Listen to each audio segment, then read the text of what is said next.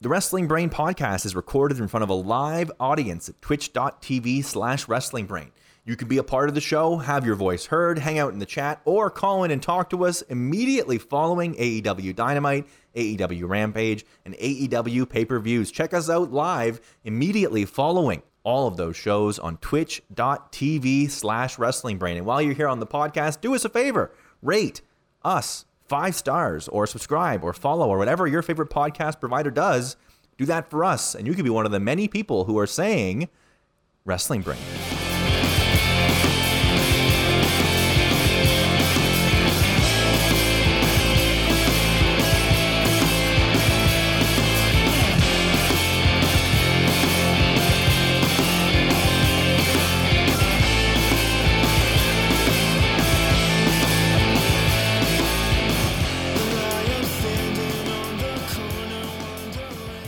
Where else would you rather be on a Wednesday night? It is your boys, Wrestling Brain, live on twitch.tv/wrestling brain. Your boy, the Zoobs, and Mr. 50K, Josh Custodio on the West Coast. Another banger night of AEW wrestling behind us. AEW Beach Bash tonight. What a time.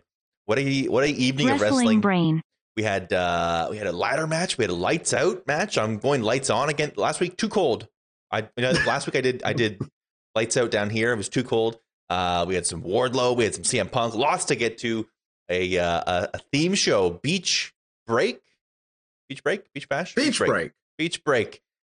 am thrilled to get into it. As I said, I'm your boy, the Zoobs, joined Wrestling Brainhausen on the West Coast by my duo, my tag team partner, my better half, Mr. 50K himself, the brain genius, Josh Custodio. How you feeling, brother?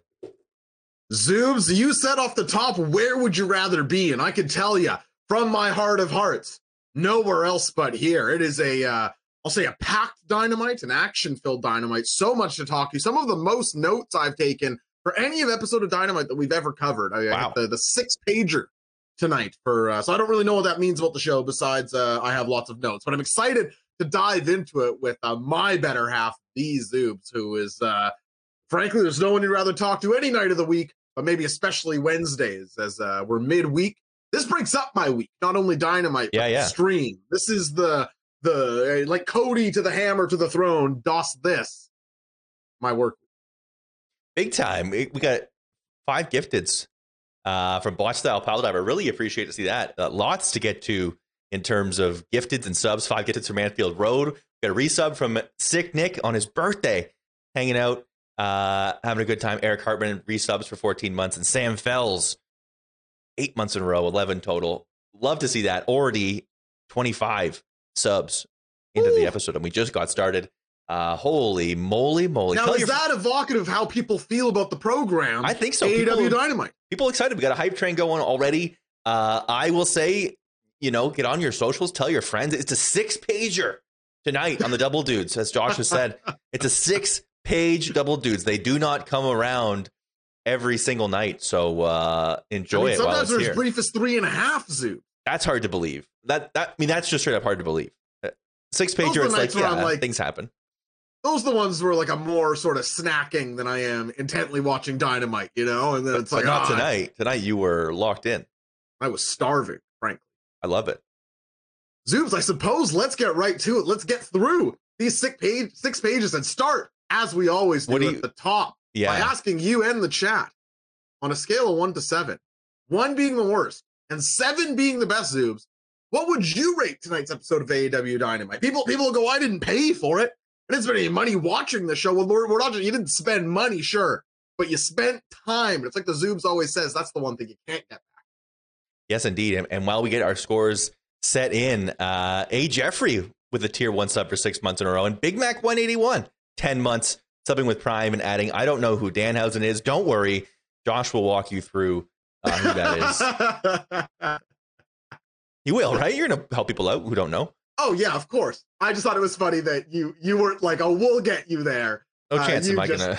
I know I know his face and his name and who the catchphrases, but CM Punk and MJF. You asked me if he was Dan Garcia in face paint. Was what I thought Danhausen. I realized that the week you were talking about Dan Garcia, and I realized that, like, as we continue to grow as a channel, sometimes you will say things that I said that I didn't actually say, right? It's like, right. Or Pat, you were like, oh, when Dan Garcia first came up, you called him, who is this skinny loser, right? Right. And listening back to it, I was like, people are going to think I actually thought that about Dan Garcia. Is. Right. Maybe sometimes we should clear the record. Like you were, I would say, earlier than me to the Daniel Garcia train. I just like to paint the general character of anyone from the indies comes up. And unless they're just a giant, the Zoobs is like, Vincent Pritchard in like 90. It's like, or in 87. It's like, well, hang on a second, who's this guy? Let's get to some scores here, Zoobs. If I could jump into the chat for a minute. Lots of scores tonight, largely positive, Zoobs. I'm going to machine gun through all these. Please do. Are you ready? Let's rock and roll. 6.5 from Eric Hartman, 4.5 from Ashton Kutcher, a hard 7 from Paceball, Sam Fells a 5. Hey, my name is Will with a 7. Danny DeRocha a 7. 5.5 Housen from Yaya. Am I doing it right? A 6.5. Aspel Beer with a 6. Truly McGinnis with a full 7. The Hartnell with a 6.5. Hunter Ridge Farms a 6. Anfield Road 7. A Jeffrey 5. Matty Mac 6.5. Robbie 322 with a 7. Thomas W a 7. Sever a 6.5 Housen. Good friend Jake 4.5. Fruits Readable 6.5. Chan Wallet Owner 4.5. G Bane 1989, 7.2, E Prime with a full 7, C Suppa 55, 5.5, America's So Bad, 6.9, the birthday boy is in the house, our producer, seducer, the ultimate guy, hopefully we'll get him to call in later, Sick Nick gives it a 6, Watch Style Pile Driver with a 6, 6.5 from Kev Sell. Zoobs, that's got to be the most positively reviewed show we've gotten in, how long would you say? I would say probably since maybe Hangman Danielson, probably. Mm-hmm. Probably the highest rated of 2022. I would say 3-4 weeks.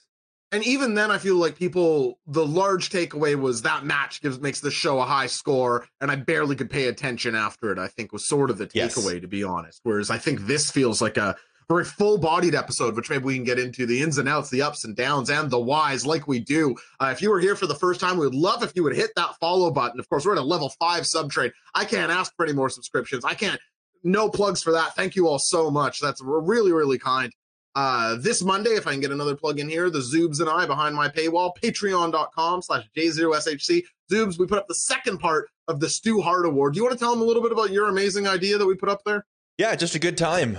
We picked Canada's best wrestler for every year from 1985 through to 2021. Some really good talk. People have really responded to it well. It was a ton of fun to do, a ton of fun to research, a ton of fun to talk through with you and Blake Murphy, one of the best sports folks, period, and the goddamn morning show on the Fan 590. So a ton of great stuff, a ton of great research. If you're into looking back into the 80s and 90s, the early 20s, the 2010s, a ton of great memories, a ton of stuff that you realize all happened in the same calendar year. And that's not all. We've also got, it's Royal Rumble weekend, so we have all kinds of stuff coming up. Talk about later in the show. And it's also mailbag time. We've got all kinds of stuff. Holy cow. We've got content on this channel all weekend, baby. So more on that later. But thank you all for the subs. Area Thrasher throwing in, subbing with Prime, Zoobs. Subscribing with Prime is so easy. You click that button, subscribe with Amazon Prime. If you've got Prime, you can spend one free subscription. We'd love it if you would spend it here like Area Thrasher did. Thank you. So just to jump into the chat. The Stu Hart Awards were off. Awesome. Thank you. Yeah. Just jump into the chat quickly. I sort of do see there sort of seems to be two schools of this. I think good friend Jake, who you can always rely on for a good reason, said the show was good, just wasn't into it. A Jeffrey, the show was fine. Some high points, but I'm not seeing where all the high praise is coming from. Ashton Kutcher calls it a mess. I think I land on the higher end. I don't think it's a full 7, but I had a lot of fun with a lot of stuff throughout the course of the evening. So I will say as is fairly common in the middle, I think there was some stuff where it was sort of wasn't really sure, but I thought the tail ends of this was really, really entertaining. So I enjoyed that much. We'll get into it. Perfectly said, Zoom. So I think it is time to get into it. We open up tonight's AEW Dynamite with the worst music you've ever heard, and then right into Sammy Guevara versus Cody Rhodes. They are having a ladder match. Cody goes for the respect handshake right out the gate, and then immediately starts acting heel, playing to the crowd.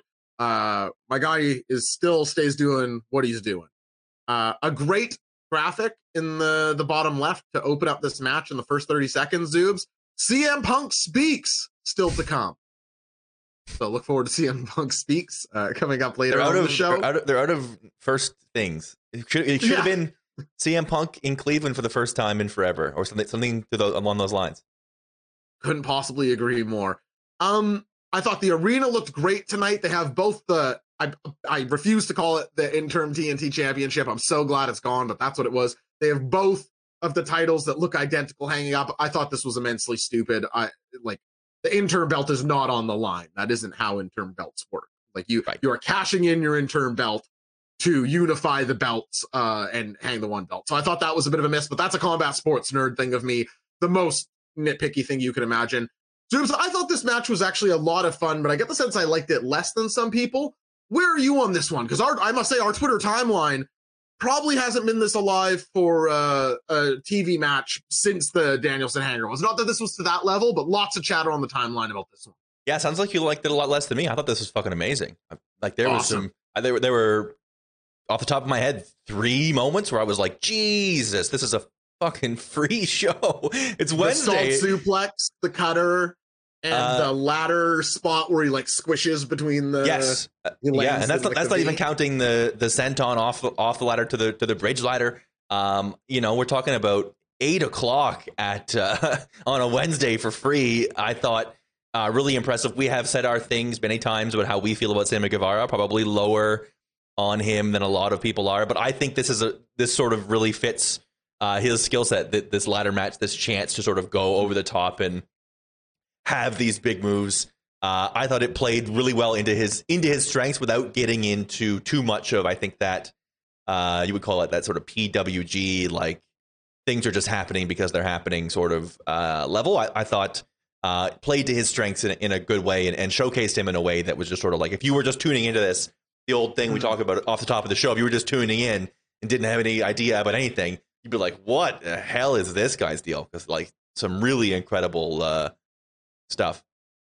So for that factor, Zoobs, like if somebody was, I'm not sure how real this person is, but if somebody was hanging on from TBS after the whatever the lead in was, I think it's a movie generally, or was channel surfing and landing on this, I think this match has awesome stickiness and would be likely to bring somebody into the fold or at least get them to give it a chance.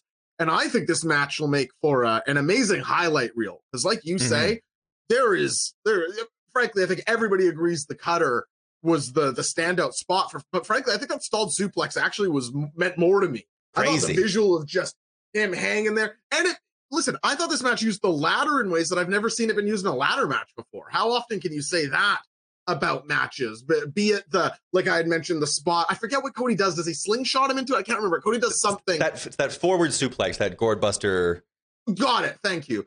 Into that. I've never seen that. The ladder offense wasn't like super swingy and clunky. I liked it all. It was very meaningful. I liked that Cody was going for the belt. And even though the belt or the ladder was out of position for Sammy, he couldn't have reached it from his side. He still had to go stop Cody from it. You so rarely see that. I just thought lots of good usage in this match. And of course I enjoyed moments of it. I just run into and maybe it's just because I'm watching so much All Japan lately or whatever it is, but eventually like the lack of selling gets to, and I hate sounding like this. I know that this is a Jim Cornette thing, but there's literally moments in this match where Sammy goes like through a ladder onto the ground and then Cody goes into the ring. He does the driver on Fuego 2.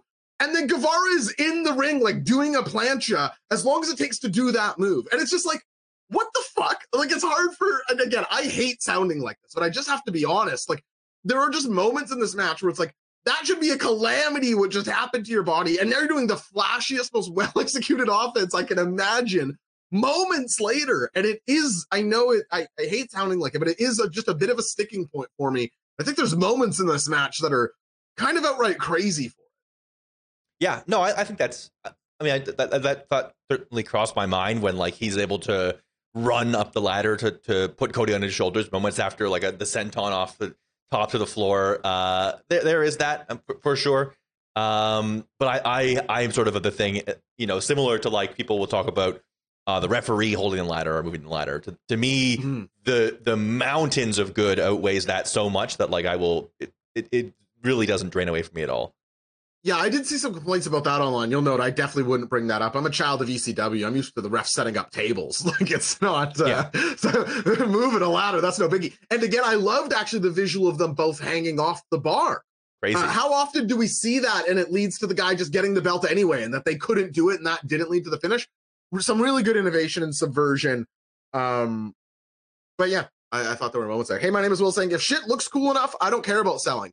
Listen, I'm sure if you watch this show every week, you can find areas that I'm inconsistent on this. Like, I'm certain. I love Ninja Mac, who is a GCW wrestler who is zero psychology, pure offense. So yeah, it's not consistent, but I did feel it in this match for whatever it's worth.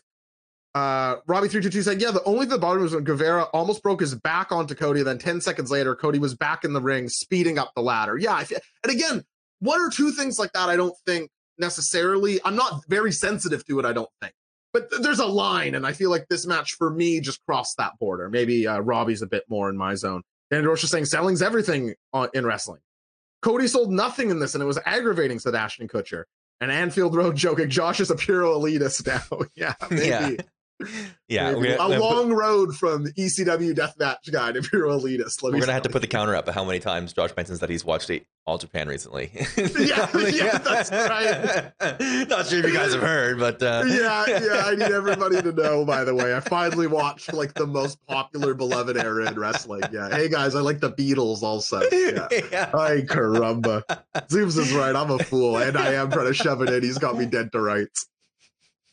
Good for Jinxing. It's great. Ladder matches in AEW feel special, and it's truly a breath of fresh air. Yeah, who doesn't love a ladder match? But if you're ending with a lights out match that is also going to be like a giant spot, like I just feel you could have done one or the other here, and it was striking me during the main event. But well, of course, we'll talk about that later. I thought this was a good match. I don't want the takeaway here to be that I didn't like this match. I thought at the figure four through the ladder again, I thought there was good innovation. I enjoyed watching this match.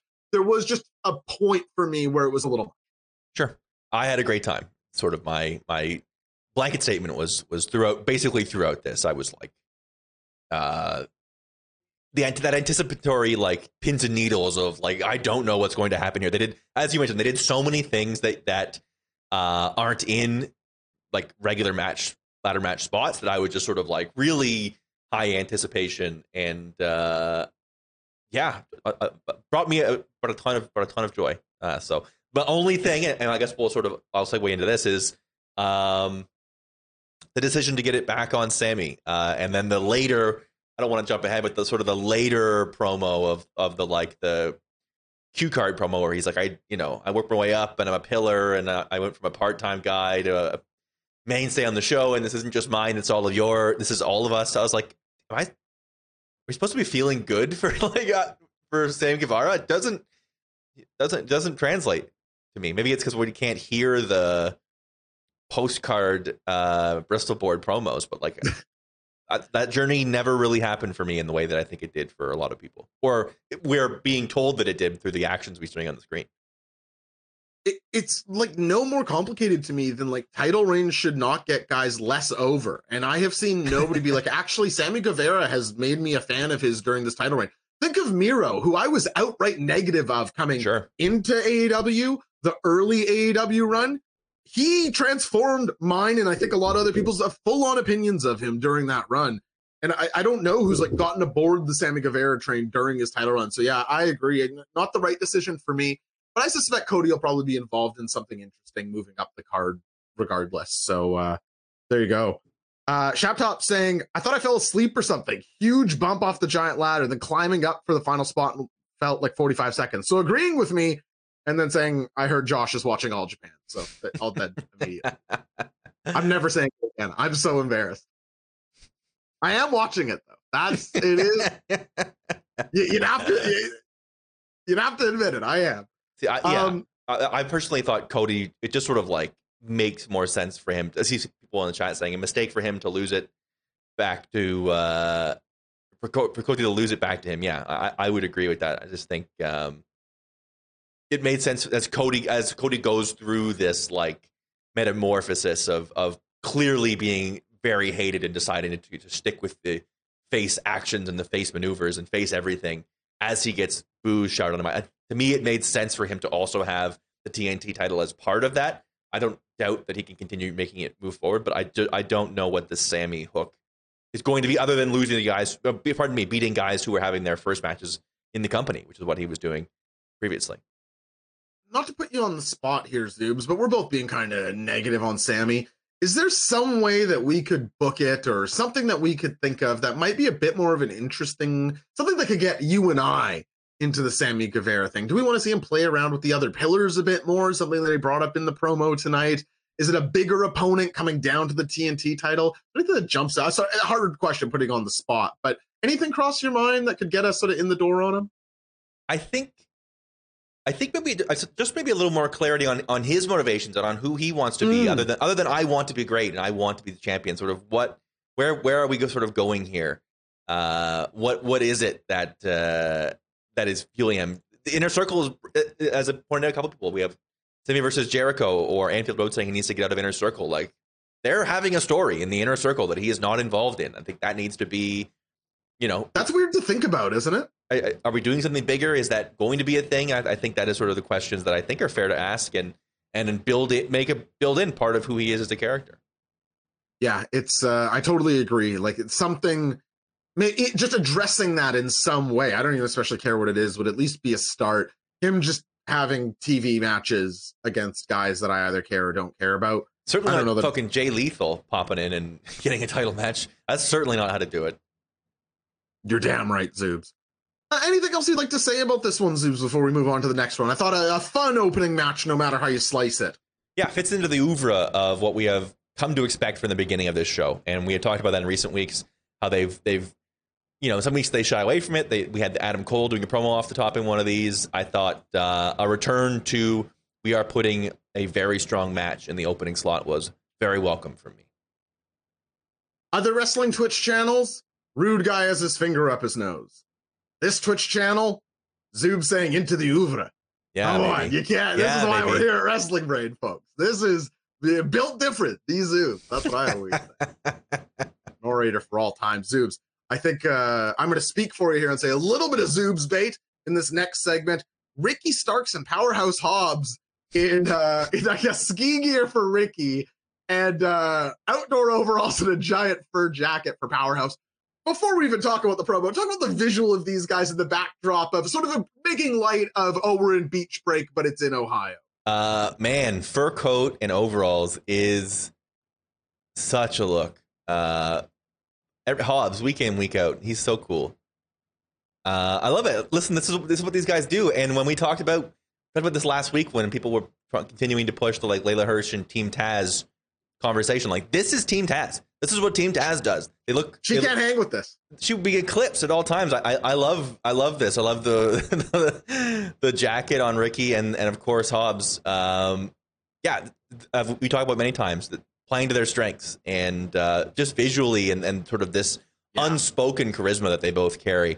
Hobbs really could not have looked hunkier here. I have to agree. The shades, Cartier lenses, the hair looking perfect, Powerhouse overalls on the. I do love the setup. I love the setup of it. Like, because we joked about it, and I think probably every podcast or every couple wrestling clowns joked about it. Beaches in Cleveland and sort of did that sort of thing. Like, you acknowledge it and you make it work for you. I thought they did that very well here. Totally.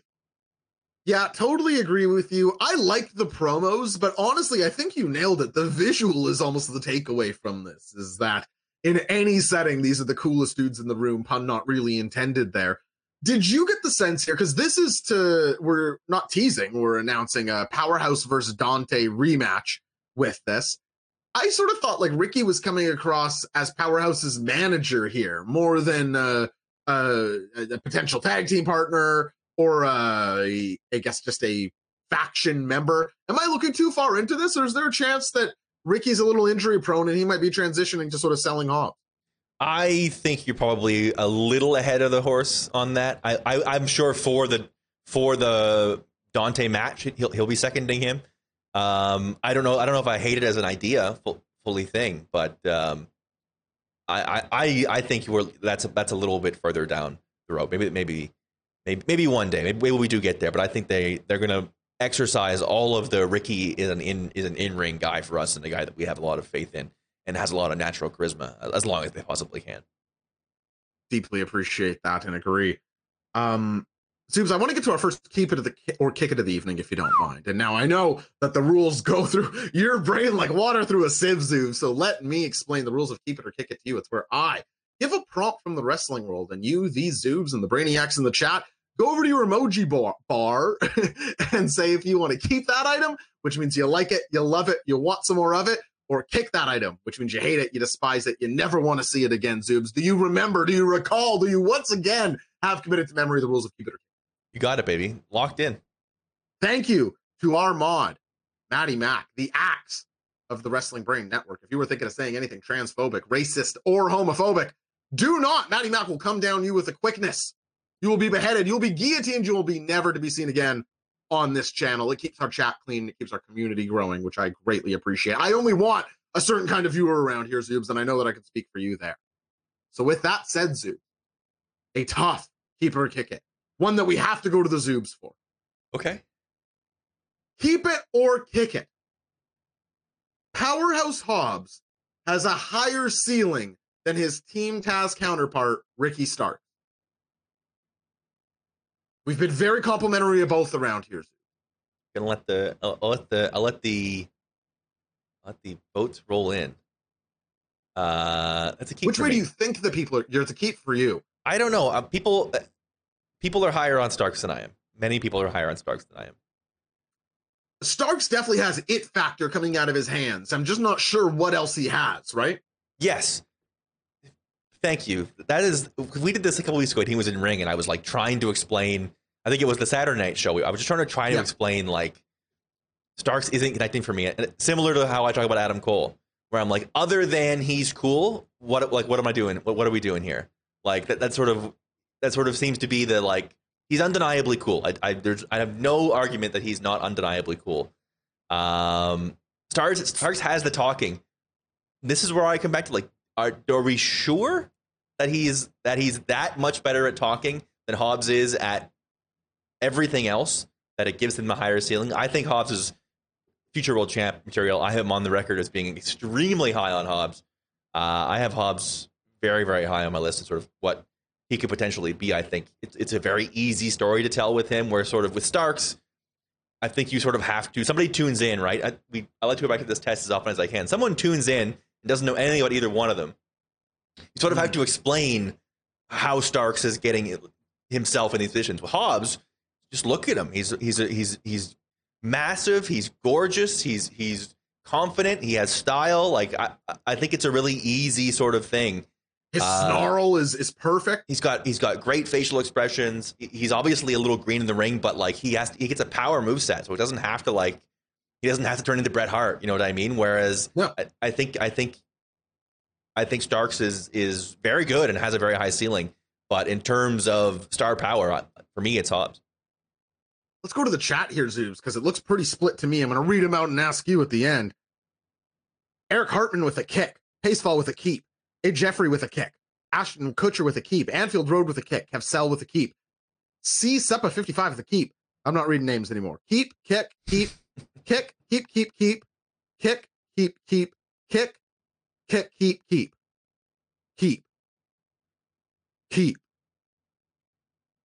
Dudes, what would we think? I felt like maybe 60-40? 60-40 in favor of Hobbs having the higher ceiling. Yeah, and people like to kick. People like to keep in general. They do like to keep. We learned that at the year-end show. Yeah. Everybody knows. Where do you land on that? Kind of an easy keep. Certainly is for me. Yeah. In a draft, if I was starting a federation, I would almost take them in two separate tiers. Sure. Like I would take Powerhouse Hobbs, not early. Yeah. Not with Jon Moxley or, you know, any of the other greats. But yeah, early-ish, right? Earlier than I take Ricky Starks. The thing that I feel like keeps happening with Starks is we keep getting pre-recorded things. Where it's like, hey, he was good in that. And then he comes out again, and it's an in-ring promo, and we're like, oof, not one of his best. Yeah. It does feel like that's more consistent. Keeps happening over and over and over again. Yeah.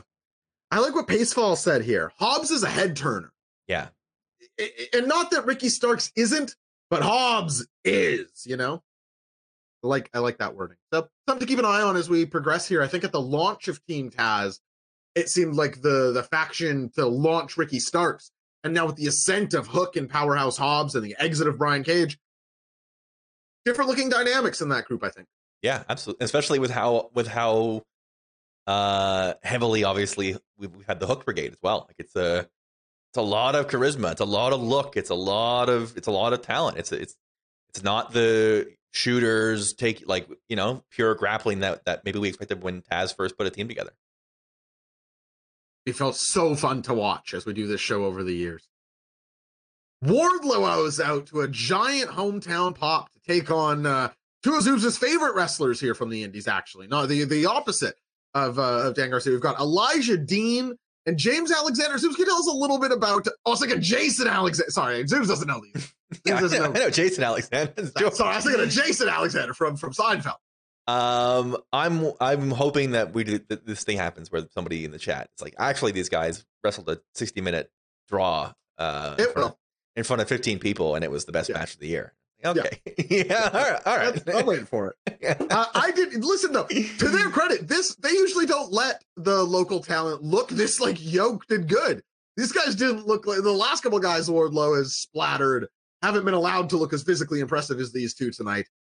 Despite that, they lose at a 2v1 handicap match, which, you know, you and I could beat up almost anybody if we were teaming up, you know, Zoobs?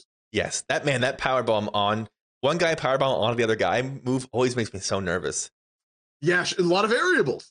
Yeah, I think was it the Authors of Pain that almost fucked it up and, like, basically almost threw two guys' heads together, and it was like, that would have been a fucking disaster. And ever since then, I was like, you felt like a wuss. I want the guys to look like they're getting hurt, but I don't want them to get hurt. You know what I mean? I know people who know what you mean. I mean, my dream wrestling match is just two guys headbutting for 40 minutes, right? So it's just different. So, and the glass tied to their head.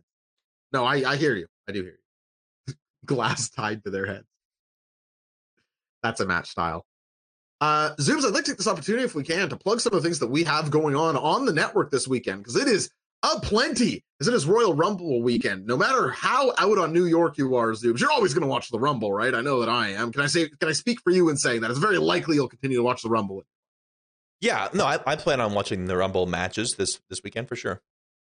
And so in the spirit of that, we will be doing Friday, Saturday, and Sunday night, Sunday during the day content here on the channel. Friday night, it's back, baby, Zoobs. We want to play a little video from our No Mercy Rumble last year. Absolutely.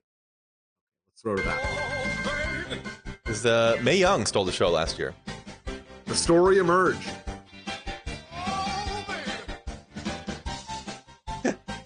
Is this a finisher by Mae Young on Bob Holly kissing it? God, I forgot how much this rules. Mae Young, the famous no seller in the ring. She's in there for like 23 minutes. She's the Iron Man woman. Oh my goodness. You forget, we were a much smaller channel when we did this. I guess people didn't, like, there are people that are on for this that weren't here for this. That is three eliminations for Mae Young. This was a big moment for the channel. Getting the ref and, like, Earl Hebner. That's right, Earl Hebner had a big... Earl Hebner won, didn't he? Roman Reigns? Yeah, Earl Hebner was still really and eliminated. Mae Young, I think.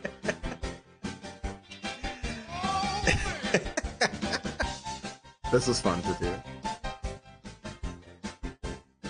We're gonna get DMC. Like, we're gonna get a content warning for playing Mae Young's theme song on this. I almost guarantee. Oh, fuck. Right, mute it. Forget it. Maybe not. Maybe not. I don't know. We don't need it. It's such a generic song. Maybe we won't. Anyway, should we just cut it then, Zoobs? No, it's fine. Keep talking. All right. This Friday, look at Mark Henry. Rob Rousseau, John Cullen, Brendan Batchelor, some great guests last year. But yeah, this Friday, 5:30 in the West, 8:30 in the East. We'll be watching the back half of Rampage too. Well, the Rumble's on. It goes about, I think it was about an hour and a half last year, Zoob, something like that, right? Something like that, yeah. It's a blast. We take No Mercy and we pick 30. Did we selected entrants right beforehand that we thought were funny or should be in there? And, yes. Well, no, because I think you only picked the first four. I can't remember. I think you're right that we only picked the first four. That's right, yeah. I think. Anyway, we will find out once again this Friday night, 5:30 in the West, 8:30 in the East start time right here, twitch.tv slash Wrestling Brain, the No Mercy Rumble. I couldn't be more excited for this. I was laughing very hard last year, so I'll be having a couple cold golds and enjoying that one. And then Saturday Night Zoobs, after the Royal Rumble show itself, we'll be doing a post show on here. Will it be me? Will it be Paul? Will it be Nick? Will it be Zoobs? We don't know. Lucky people. These lucky people. But we will be doing a post show. And then this Sunday, I think at noon and 3 in the East, Zoobs, what works best for you? Earlier, like 11? That sounds good. Yeah. Well, if you want to do 11, that's even better. Let's do 11 in the West, 2 in the East. Our first, J0 and Zoobs, Zoobs and J0, however you like it, we'll give it to you twice. Our mailbag episode. We put out the call at wrestling_brain. I can go retweet that tweet maybe tomorrow if people want to go throw their questions on it too. On Twitter, wrestling_brain. We'll be answering a slew of amazing questions in there. We'll also be taking some calls if you want to answer some of the questions or throw some yourself on call-ins. We'll probably go, what, Zoobs? Hour and a half, something like that. Yeah, we'll empty that mailbag out. It usually takes about an hour and a half. About the length of this show. I love the mailbag questions. Like, it's a chance for us to get a little more philosophical, wander down some of those, those tangents you and I like to go on sometimes during this show that people say, hey, guys, can you get back to reviewing the damn Dynamite? They said, people hate when we go off topic. They do, and I am, like you, look forward to getting to be a bit more freeform. I got to sit down with those questions and think of a couple good answers so that I can call in the rest on air, doing it live. But make sure there's a couple gems in there. So tune in Friday for the No Mercy Rumble, Saturday for a Royal Rumble post show right after the Royal Rumble ends, and Sunday, the Zoobs and J0 mailbag right here, twitch.tv/wrestlingbrain. It's Royal Rumble weekend. Ashley Kutcher saying, I laugh at the idea that Double Dudes is an hour and a half show. The podcast is generally about an hour and a half. The actual review of the show is about an hour and a half. We are on the air usually for about 2.5 hours. That is true. I cut out the segment on the podcast usually. Yeah, people, I heard some people disappointed that they missed I missed Fat Guy's take and Push Book Barry, but that's the price you pay. Twitch.tv if you want to. I'm here live, yeah. No way around that. Capsal saying AEW always stays on topic, never off topic. That's true. Nasty Casties. That's Danny Day DeRoche. You're damn right. And people found out a couple weeks ago what happens if you try to get us off topic. Zoobs is coming. Forget about it. I relish those opportunities. He's coming with the buzzsaw, Zoobs. With that, this weekend, so much going on, and let's get back to Dynamite. Proud and Powerful, and Chris Jericho taking on 2.0 and Daniel Garcia. Boy, Zoobs, I got this one way wrong. I thought for sure you do Proud and Powerful and Jericho lose because they're struggling and Proud and Powerful won out from under Jericho, and then they rematch with Eddie in the Jericho spot and they win, and that's the division is they can do a Eddie and they can't do a Jericho. No, they just win here against 2.0. That's weird to me, man.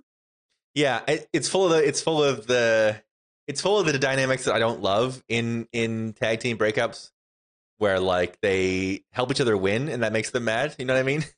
Like right, Jericho helps them win, and they're like, "Oh, what?" It's like, "Yeah, man, you're a tag team." Like, well, yeah, it should be happy. And I get it, right? That the PNP doesn't want the idea that Jericho has to help them or whatever. But they were just talking about not getting backed up, so he is backing up his side. So it adds depth. I do like that.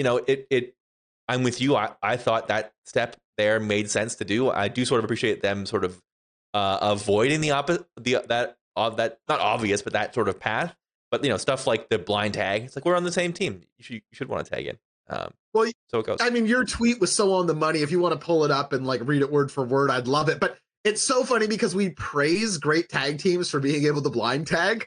Like, yes, they know what the Hardy Boys are never making eye contact when they tag, nor the Young Bucks, and yet here it's a source of derision. Do you remember what your tweet was there? I thought it was really on the money. Yeah, if I were in a tag team and my partner were to blindly tag themselves in to collect a pin after I put in the work to incapacitate our opponents, I would not get upset.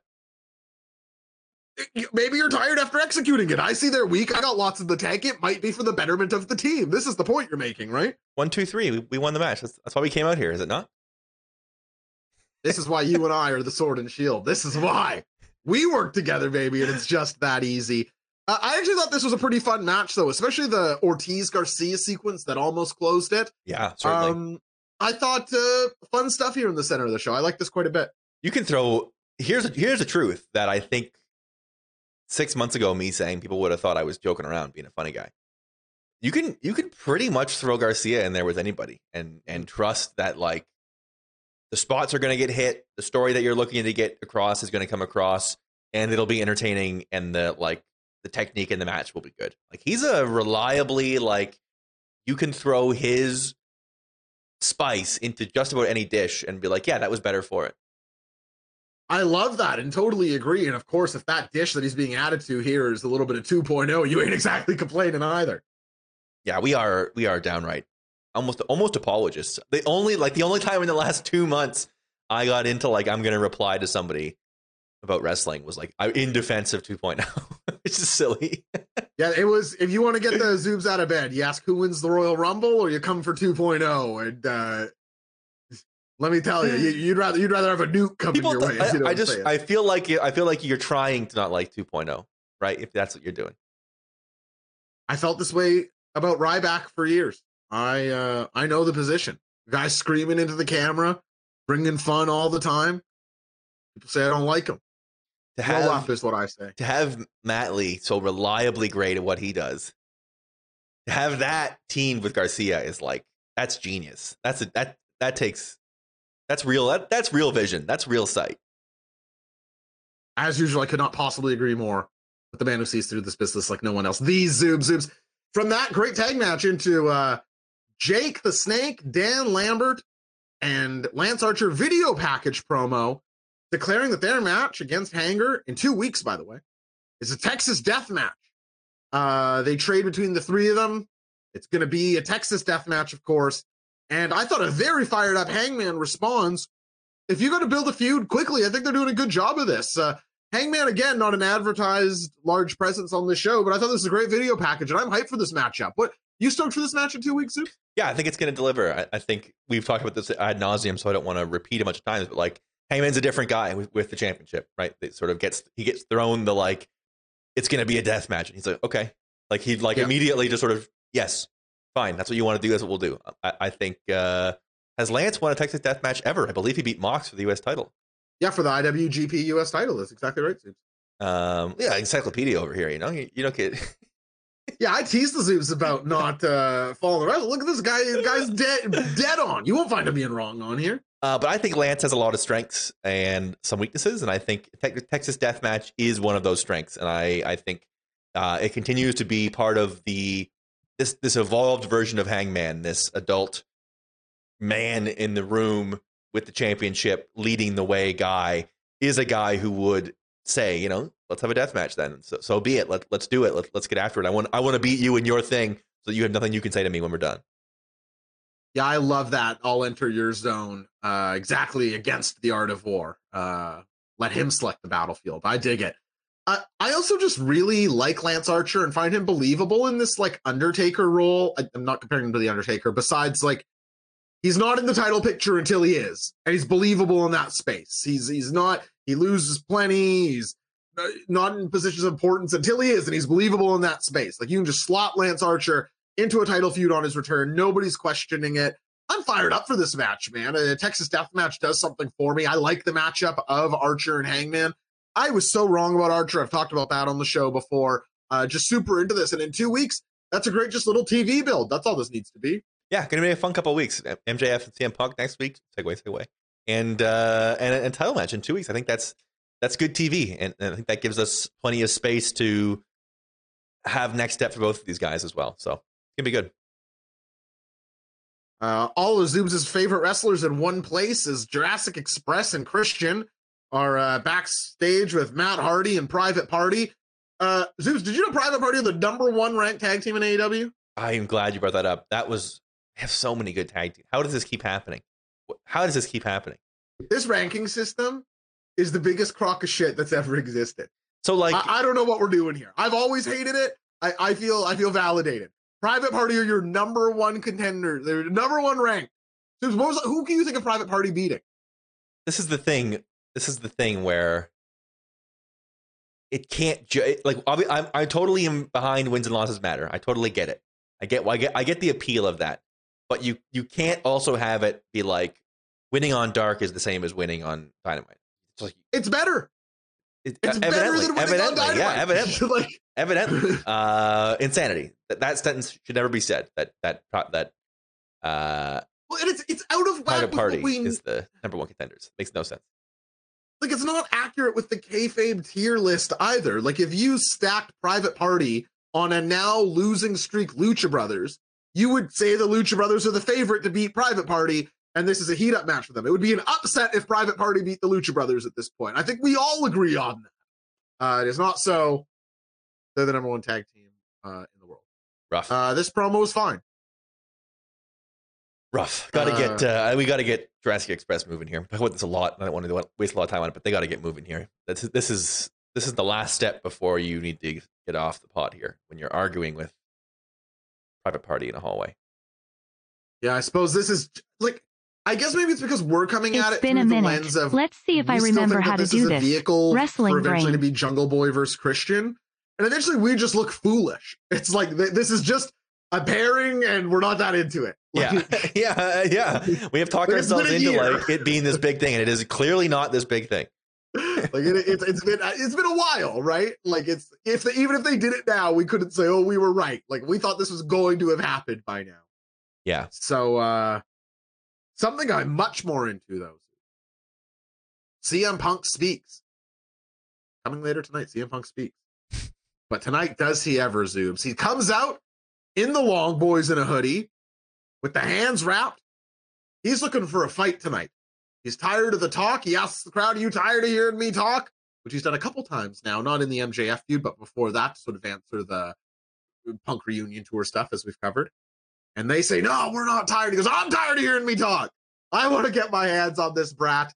Out comes Maxwell Jaxwell. Great lines from both of these guys. I mean, I thought, if anything, this might be the promo that MJF was better than CM Punk, maybe. Although CM Punk's line of, listen, these two things can be true. The best thing I ever did, or the best thing I ever did was leave, and the best thing I ever did was come back. Like that's just great pro wrestling stuff. And he just cranks out those lines like nothing. But I thought MJF was great here. UO Cleveland won, alluding to his loss on that Alistair Overeem card. I loved this segment. These guys have not missed for me yet. They've announced the match for next week. Where's the Zoobs' temperature going into next Wednesday? And what did you think of this promo? Excited to get to the match. Excited that we're getting this. We're getting some heat behind this. I will say this, that I think I like this less than a lot of other people did. Okay. A lot of people have this as like this was the one, like this was that they hit a grand slam here, and it was really, it got a little, and this is gonna sound stupid, it got a little wordy for me.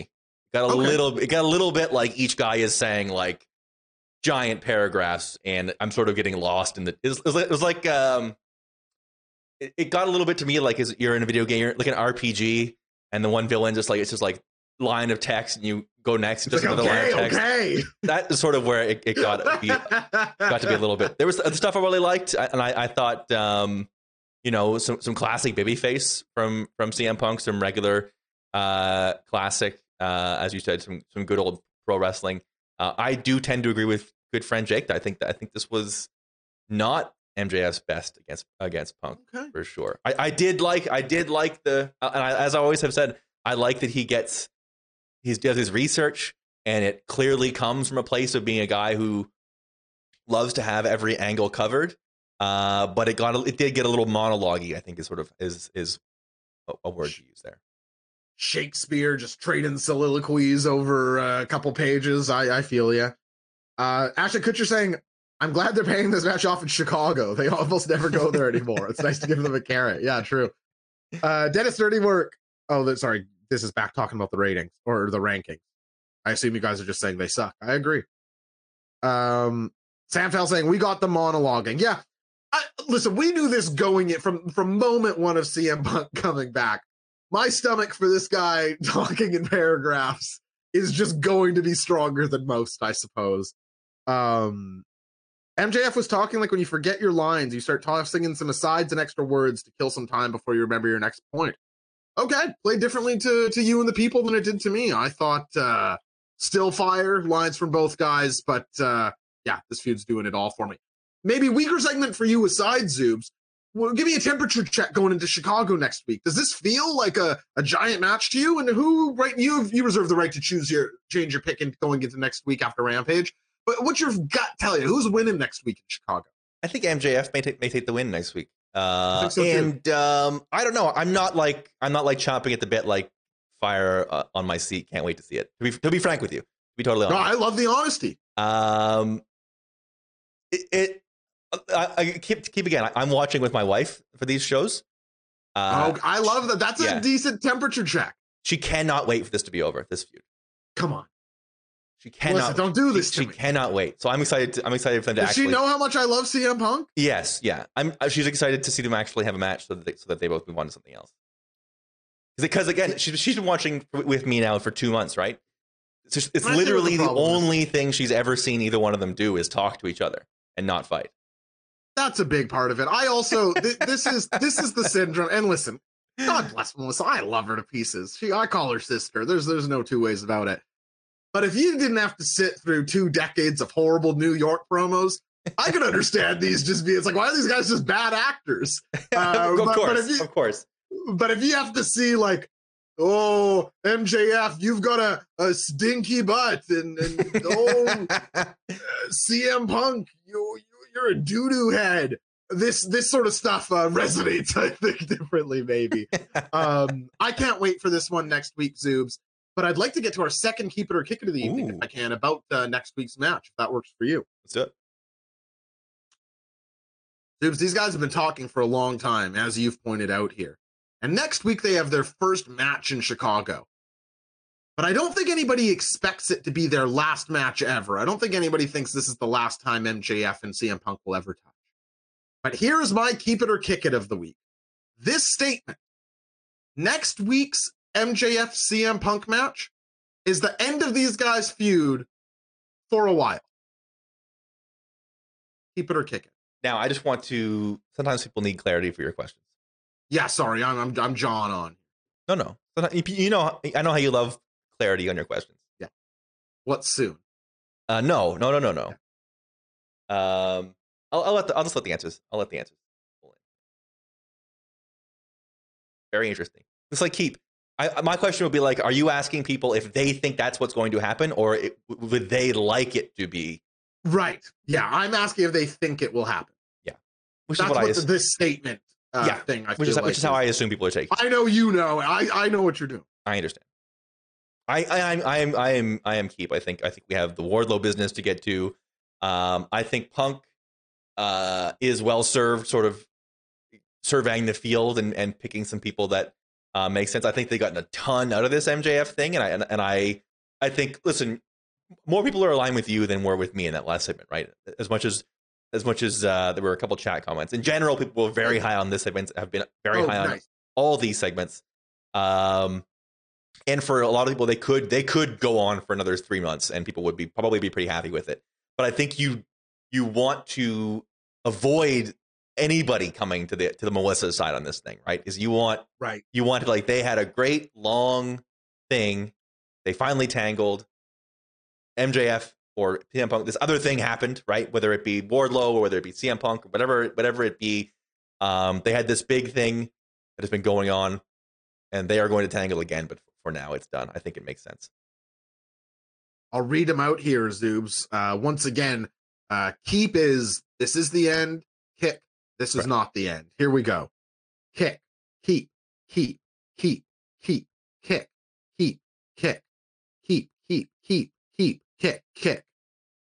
Keep. Yeah, largely keeps there, right, Zoobs? This will be the end for a while, people are thinking. I think so. Whether that's what they're predicting or wishful thinking, we will find out next Wednesday. AEW, and especially the CM Punk segments, are pretty good about subverting my expectations, but is the odds on favorite thing to happen here just Spears' involvement or something to that effect cost Punk the match or the diamond ring or something, MJF cheats to win? I think that's the easiest way to solve it. I think I mean, listen, CM Punk goes over in Chicago is also what the actual easiest way to do it is. CM Punk wins in front of the home crowd and everyone goes home happy. That's the truly easiest way to do it. Chicago's had enough of those. It's true. They've had a lot of them. Yeah, I think we do get some, like, maybe Wardlow sort of makes his intentions, and maybe it doesn't cost the match, but he, like, very clearly separates from the group or what have you. I think we do have some sort of MJF cheats his way through this, because, you know, what we talked about this with Danielson, right? What are we saving the Punk loss for, if not this? Who else, right? Yeah, exactly. I will just finally say I love the MJF stuff about like, you think he cares? Like, this idea that CM Punk is some man of the people. He's actually a zillionaire whose, like, UFC career alone would help him live in a pampered apartment. I don't know. It's I think it's an interesting angle to take, but that probably has a drop of truth to it. Sure. Maybe promo you liked more, Zoobs. Anthony Bowens and Max Caster backstage. Listen. It's a promo on Big Fucking Mox this Friday. It's Bowens versus Mox. I'm looking forward to that match. I think that'll be fun. What'd you think of this promo segment? They didn't rap. No rhyming. Yeah, that's good. Bowens more active. They seem to have a lot of stock in the Acclaimed. This AEW. They seem, especially in the last, I would say, month and a half. They have gone from being guys that they bring on the show and have as part of the show to, like, guys that are basically we're hearing from every single week. Yes. Guys that are getting promo time, guys that are basically pretty big. I'll say this, a pretty big mainstays on Rampage. Like, it seems like every week they claim to have something on Rampage. So, and like you say, a chance to sell it on Dynamite, right? Yeah. Which really speaks leagues to the faith that they have. Yeah. So I think they're growing. I think they're growing. They're growing on me and getting a little better. Yeah, love it. The Acclaimed, everybody loves the Acclaimed. Yeah, our chat's very pro Acclaimed. Yes, our chat. And I think you and I are a little behind on that. Yes. Well, yeah, you know, our mileage. Sex J dropping it in the chat. Listen, the Acclaimed here to kick y'all asses. I'm watching Wrestling Brain with my lords and lasses. Pretty good. Sex J in the house. I love it. That guy streams all day, every day, so he knows what makes good content. He's excellent at it. This guy, Sexual Jumanji. Good heavens, this guy knows the game.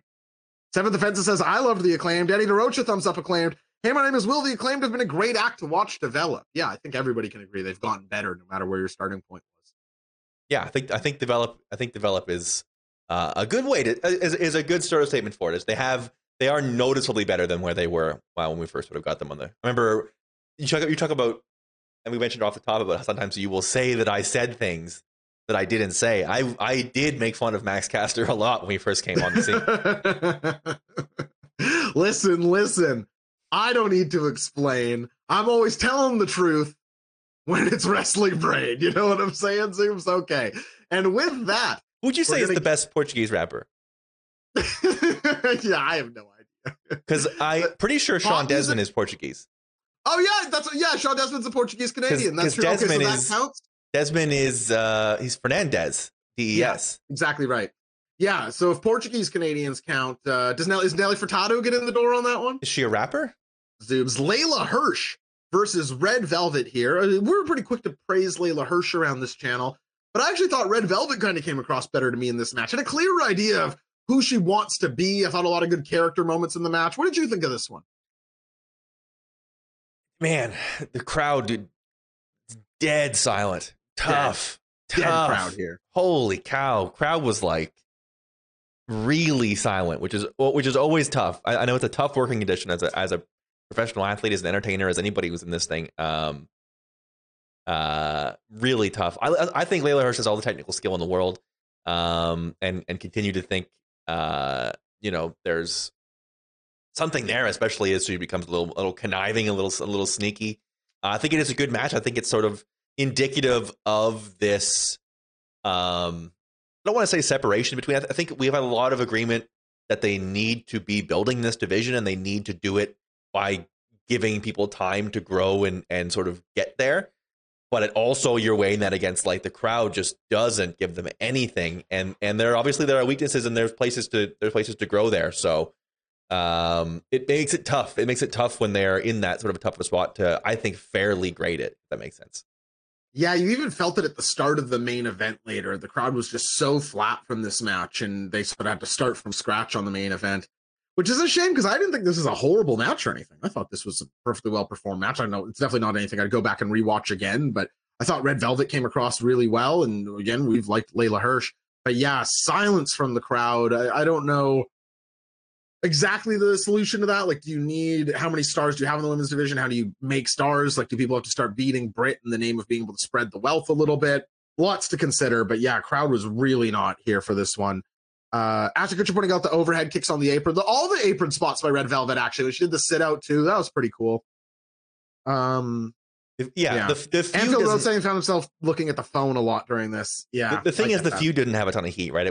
We had 2 weeks of like they argue backstage in the shadow of Statlander, and we're sort of very like, unconvincing arguments. So yes, exactly right. So I think that's part of it as well. Is almost if this is like if you almost just build this as like two young, hungry competitors in the division looking to get up on each other versus like we're supposed to believe there's this bad blood that sort of is right. Difficult to translate. I think that plays into it, and I don't think it did them a ton of favors, but it's tough. But again, on that note, I'm all for like continuing to elevate, especially Statlander, who I think the division sorely needs, sort of that ass kicker, like no nonsense, take you down, shoot, double leg, go for the arm bar. Like, I think that there's a real place for that, especially in their division. I think we've seen, you know, obviously Shayna Baszler is a very well formed out character who has a lot of depth to her and does a lot, but like, what a difference she made coming into that NXT scene. I think you can have a space for that because there really isn't anybody in this, in this scene on AEW that sort of fills that role. I think that's a really cool, worthwhile, important, fun character to have in that mix. So when you're saying that, Zoobs, what I like the pure essence that I take from it is, do we need to see like a mean streak emerge in Layla Hirsch? Because when you draw a comparison of Shayna Baszler or really any shooter character, anyone who's ever crossed Suzuki Goon or Shayna's a great example, Josh Barnett, a lot of the blood sport stuff, old Matt Riddle, stuff like that has to have a bit of that chip on the shoulder mean streak, right? And Layla did do a fired up promo after the match, but it was, again, there's definitely more emergence that would need to happen before a star power could emerge. But you're right. I think steering further into that sort of character could be something that is at least something, right? So yeah, absolutely. And we saw her holding onto the armbar after the match. And Serena Deeb is a good call from Ashton Kutcher. And I think that's what Mercedes Martinez is supposed to be doing. Is she not? But I think it's there's a slight difference between Hirsch and Deeb, and that Deeb is like a great technical wrestler, whereas Hirsch is more of like a shoot fighter, like a grappler, you know what I mean? Yeah, I would say Deeb is more like a Dean Malenko, like tie you in a pretzel type, or even like a Bret Hart, I suppose. Mm-hmm. Not to that degree, obviously. Whereas Layla Hirsch is, I know people like to draw the Taz comparison, but something more akin to that with some ruthless aggression. That's how I see it. Malakai Black is wearing a costume from Halloween Express, as he's got the cheapest priest costume off of Amazon that a guy could find. That's two jokes about buying a shitty looking robe here. That's right, 2 for 1. That's me and the Zoobs here on Wrestling Brain. I like the promo though, Zoobs, gifting people the gift of violence via Brody King. This is positioning Brody King as a weapon that he's going to point at people is pretty cool to me. Even if I thought Brody's promo was weirdly flatter than the Malakai Black, who isn't the most upbeat performer. I'll say a million times, I can't believe that anybody ever had Malakai Black and was like, not a great talker. Like, he's perfectly creepy and in his lane is. I mean, we've seen, he has the books and books of lore of what he believes is going on, and when he leans into it, he's like, it's really special and really cool. You don't have to love the lore to like, I'm into this, and it's generally, I'll say this, generally not the kind of thing that I gravitate towards, is sort of like the spooky supernatural, because it can get a little fuzzy when it goes on for too long. But I think this is it's so perfectly aligned with who they are. Like, it seems really authentic with him, and I think that's what makes it so powerful, is like he doesn't seem like a guy playing a supernatural character, you know what I mean? Right. He just seems like a guy that is a creepy, weird Dutch guy who has violent friends. Well, there's that old pro wrestling adage that is like so brazenly untrue, but people say it all the time. It's like, oh, the best pro wrestlers are just themselves turned up to 11, which like holds up if you only have ever heard of 3 wrestlers. But it's there's an element of that Malakai Black somehow being a supernatural Satanist priest guy does feel like himself turned up. And it's like when Finn Balor is dancing around with streamers on his head as the demon, I'm not like, oh, this is probably how Finn Balor is spending his time. But when Malakai Black is like standing there in the darkness with occult books, I'm like, this is how dude spends Saturday. Like, I believe that to my core, and that's worth a lot. And again, not to reiterate your point, but the idea that this guy, like, you wouldn't put him in the tier of an Eddie Kingston or a MJF or a CM Punk on the mic. But this is a guy who probably understood that, was like, well, okay, well, what zone can I be? Eddie Kingston can't do what Malakai Black does. And I mean on the mic. And that's really impressive, right? Like, Malakai Black somehow manages to ground this weirdo stuff in a way that is tricky to do. People asking if Danhausen will join this table. I would certainly hope not, frankly. It's just like, it's completely different. I get that they exist spiritually, they're similar, but they exist on just different planets, I feel. So we'll talk more about Danhausen when he gets here, but I think there probably is an angle to be explored with Sting and the House of Black, or the Kings of the Black Throne, where he keeps trying to attach themselves to them. They have none of it. And he sort of falls in with the Dark Order, who are sort of sillier and goth adjacent. Like, but any sort of attachment where those guys have to be like, what Hausen is this Hausen, or something, is like, no, I think that would be a bad call. Yeah. This works because they're treating it seriously. Right. It's like, for all the bad things I say about Triple H never John Cena's you. Like, you'll cut some like big promo on John Cena, he'll be like, whereas Triple H will be like, look mad or surprised or shocked at what's happening. And I don't need Malakai Black having to react strongly to Danhausen. And that's not an insult to either of them. I don't. Yeah. Zoobshausen. Now that's funny. I was just pausing for uproarious laughter from the Zoobs, but I guess it's not coming.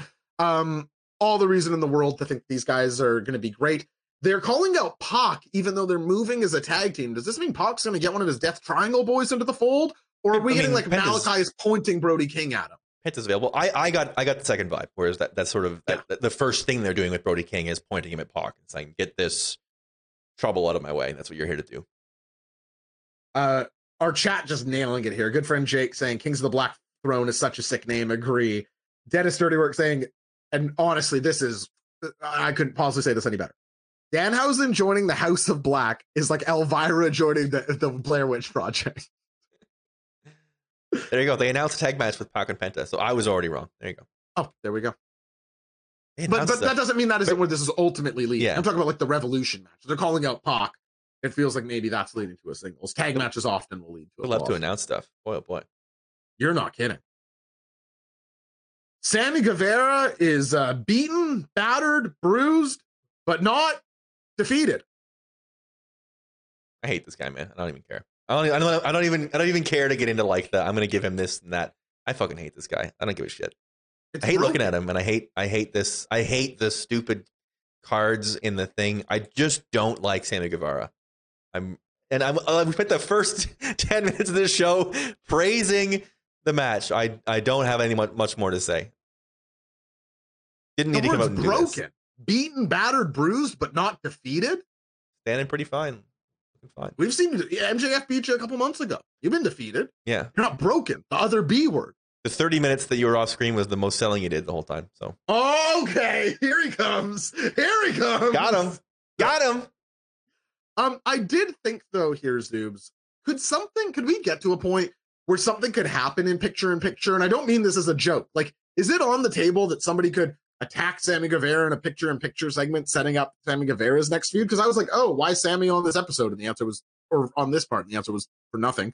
But could something happen there, or is that just off the table to happen in picture-in-picture? I think it's possible. But has it happened? I almost feel like it has happened. Maybe it has. Maybe it has. Yeah, I like that idea, Josh. You know what? We had a match end in commercial before. Oh, great memories. Speaking of no memory, wouldn't mind taking a hit if anybody has some bits that they want to throw down there. Wouldn't mind that. Britt Baker is in the ring with Tony Schiavone. Sorry, dude, I'm sitting on my keys. Ow, my whole time? The whole time. Man, you just hold on to your keys inside your own house? Normally not. I hang them on the fridge. Yeah, I don't know what happened. That's wild. I was in a rush. I went from haircut to like dynamite. Like I got home at like low key. Maybe the best part of homeownership is I basically never have my keys on me anymore. It's great. That does sound really cool. Britt Baker is in the ring with Tony Schiavone. She's got all of her Pro Wrestling Illustrated awards behind her. This is sort of a celebrate Britt segment. I mean, like, are the PWI awards prestigious? That this deal, like, AEW did the photo shoot with them, and they've been on the shows. But frankly, any wrestling brain end of year award means considerably more in my mind than a PWI awards do. So, what did you think of this segment and sort of the presentation of doing something in this name? This was a brick. Oh God, three big, take a hit. I took one. Don't worry. This Thank was you. A brick Baker. I hated this. That was stupid. Hey God, I didn't even get. Hey Cleveland, have you heard about football? Because I talk for 3 minutes about football and the football heat. I don't want to say it worked too well, but the football heat gets to the point where it's just like the crowd is just chanting about football the entire time and nothing she says registers at all. And because of that, all she does is talk about fucking Baker Mayfield. Did not care for this at all. Twice, by the way. Yeah. Yeah, not my favorite segment. I guess I was a little bit impressed. It's the 26th of January. She's won those awards like a month ago. Yeah, it's if you're going to have the celebration, it feels like it's got to be week of. I agree with that. Tough spot. She's been on screen recently in better places than this. Not the worst Brit moment in quite some time, I would say. I will say that the grocery store that I shop at, I Love Foods here in Vancouver, they've started selling PWI at the checkout. So I like see the cover of Pro Wrestling Illustrated. It's genuinely they did Orange Cassidy on the cover a couple months ago. It was like the first one I saw. And I almost bought it. I was like, wow, seeing a pro wrestling magazine, like beside the gum as I'm checking out, it's kind of cool. I don't think I dislike this as much as you, Zoobs, although while recognizing everything you said was true, I think I was just sort of impressed that, wow, those, is that like a football song the crowd was singing? I don't know what that stuff is. Oh, here we go, Brownies. Listen. Oh, okay, that's what they were saying. Listen, Steelers-Browns is a football rivalry, and many heels will come in and do the hometown sports team suck heat. Not what I'm saying. I'm saying that because of the way that this went off the rails, that's all this segment ended up being. You can come in and start with that and get that to do your boos to like, I'm going to be a heel for this.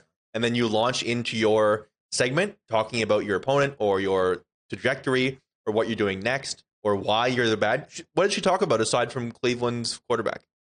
Well, I actually have an answer to that. The part of the promo I did like, but I agree with you. And again, I hate that you just hit the Josh C soundboard. But it's an agenting issue because you just had MJF out here being like, Cleveland's the worst place on earth. I won't have this match with CM Punk because Cleveland doesn't deserve it. This is dumb, all this stuff. And then Britt Baker's out here. It's like, oh, Cleveland, you suck. It means nothing to me, this thing. But where I thought this picked up, one is that Britt Baker's ability to perform this promo while those chants were going on was outright impressive to me. Like, she stayed very on track. And it was hard for me to even focus on both. So credit to her there. And when she started talking about what she's done for the women's division, not only in this award, she specifically says, no one can deny that this women's division was a wasteland before I won this title. That's kind of true. Listen, I don't deny that, but I feel like that moment didn't come across as major because we were, as you said, you found it hard to focus and you were taking notes and doing a ton. I feel like she could have come out and just made those points and it would have landed much stronger. Very fair. The Zoom's a tough but fair critic. I always say that about it. People wanted me. We learned a couple weeks ago. People want me more fired up. So I've decided. I've come out since then and been like, I'm not going to. When I don't like something, I will just say it. Right. I like this. Okay. Because if you remember that episode before the Sakuragi himself thing, I was already heated up. I had done the big Adam Cole rant. I had done I think Pentagon taking his glove off is stupid. You understand that Pentagon one? I think was I would say outright unpopular. People want me fired up on things. I want you fired up on things, and I'm getting it. Vicky Guerrero screams, "Excuse me!" Oh yeah, for a Nyla Rose promo that I actually thought was better than Brits. Yeah, absolutely. I know other people don't like Vicky Guerrero. I think anytime. Like hatred will just emerge at two words. Like if you have to put Nyla Rose on TV for 30 seconds to build a match against Ruby Soho where she's the heel, going, excuse me, you could do worse things in my mind. Like it's like, ah, you know? Yeah. I thought Nyla, this was good. Nyla got it done. I thought it was a good Island promo. The second best Guerrero, says Ashton. Yeah, Chavo sucks. Oh, Chavo. That's a good Sting. Main event time, Zoobs. Turn out the lights, baby. It's Orange Cassidy versus Adam Cole, baby. Orange Cassidy throws his sunglasses away to open up the match, signifying that this is going to be sort of a different Orange Cassidy that doesn't even need to be brought to the fired upness. He's just a fired up guy because Adam Cole's pushed him too far. Yeah, we'll talk about Danhausen in a bit. What do you think about the match here? Overall, I sort of came into it feeling the agenting issue, not malaise, but like that confusion. You overthink things, right? And you sort of get into it like, well, why would they book this when they had that? Which is like it both makes sense to feel that way, and also like once I let that out of my head and sort of like got over that, I really enjoyed myself and thought it was a lot of fun. And geez, they went for it tonight with the ladder match and this match. Like some real big risk. There was some fun stuff. Like it sort of kept the pacing of what you expect from the Elite and what you expect from Orange Cassidy. But as you said, those identifiable changes in Orange from the start of like, we have 17 minutes. We're not going to do 5 of the minutes of him getting mad and take his glasses off. Like this is on from the jump. So I thought it was really fun and enjoyed it. And as Eric says, different than the Bloodbath recently. Yeah, exactly right. It sort of, it had the Orange Cassidy flavor to it without being so far in the other direction where it's like, he's doing the little mini kicks and you're like, well, it's supposed to be a hardcore match. You know what I mean? Like I think it fit that tone really well. So it should be said that on this show, I often will say that my tastes don't align with like the heavy kick out match styles. This sort of match would be the opposite. It should be known that my biases for heavy run-in, sloppy fun fests are very high. I think a match that I love that lots of people don't like is Triple H versus Sting at WrestleMania. I love the, let's get the locker room out here and have some silliness. You get in this match, Brandon Cutler runs out, Wheeler Yuta takes him out, who's taken out by and also, I mean, Chucky T runs in. Like you're gonna come in here and be like, in the main event, Chuck Taylor shows up. Like obviously, we have like the little old lady who swallowed a fly. Like, all these people start coming out. Chuck Taylor runs out in the main. Danhausen comes out from under the ring to sort of distract Cole and do his thing. Danhausen getting an enormous reaction from the crowd. We can talk about our feelings on Danhausen maybe coming up here, but his reaction was a high point of this match. I thought he came across really well on TV. Let's talk about it, Zoobs. Where do you think? I don't think Danhausen is part of the AEW roster going to be here every week. I think this is like a prop thing that he can be. Well, they did the Danhausen is all elite, whatever that means. Yeah. Okay. Yeah. Whatever that means is right. Do you get the sense that Danhausen is going to have like matches on Dynamite most weeks? I truly don't know. And this is one of those things I really don't know a lot about Danhausen. So it's hard. Josh, they would never allow this in 90s All Japan. That's why my perfect federation is 90s All Japan marries 1997 ECW. Kobashi versus Samoa Joe, an example of this sort of match. So yeah, I don't know about Danhausen. I am, I'll say this about, here's where I'll let you sort of lead on this, because obviously you, and I'm sure members of the chat probably already have their minds made out about him, more than I ever will. But I'm willing to give him what I gave to Orange Cassidy sort of thing. Is like, I'm willing to sit here and be like, it's very easy for me to see right now and be like, I can see getting tired of that pretty quick, right? That whatever his Danhausen shtick, I could see getting tired of it. But I also could have seen you not liking Orange Cassidy as much as you do 2 years later, right? It's sort of two years ago, Orange Cassidy first comes on, you're like, well, this is great, and obviously it's a ton of fun, but it would wear off. Ericus swears that if you hear his voice once, I've heard his voice. Like I'm not. It's not zero. I've seen him on the internet. It would be like if RJ City showed up, right? Like I know who he is, but like I can't name a move or a match. No one's ever like, you got to see this match. It's always like he said this funny thing, he did this funny thing.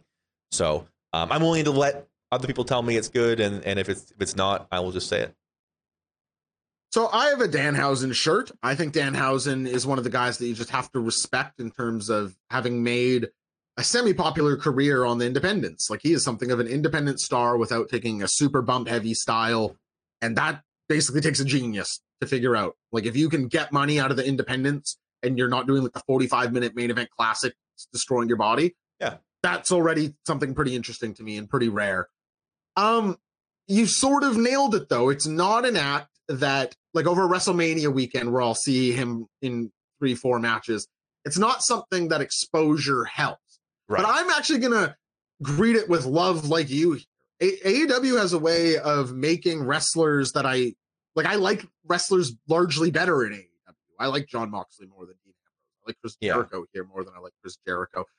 As little as I like Johnny Gargano, when he comes in, I'm going to lend him the same, because there's something about AEW that just juices these guys. I see him, Punk's made an exception because I've loved him everywhere, but largely people get this shine there. So I think there's ways, especially I think they're teasing Matt Hardy breaking again, like broken Matt Hardy interacting with Danhausen here and there, for me personally has a lot of legs. But do I need like the weekly Danhausen talk show segment? Like, I don't. Right. But I thought he was super well used in this match. So what on earth would we complain about? Like, so far his usage has been perfect. Right. Show up, make a spooky face, and run out of the ring. Yeah, I agree. And prove your overness and prove how tapped in the AEW audience is.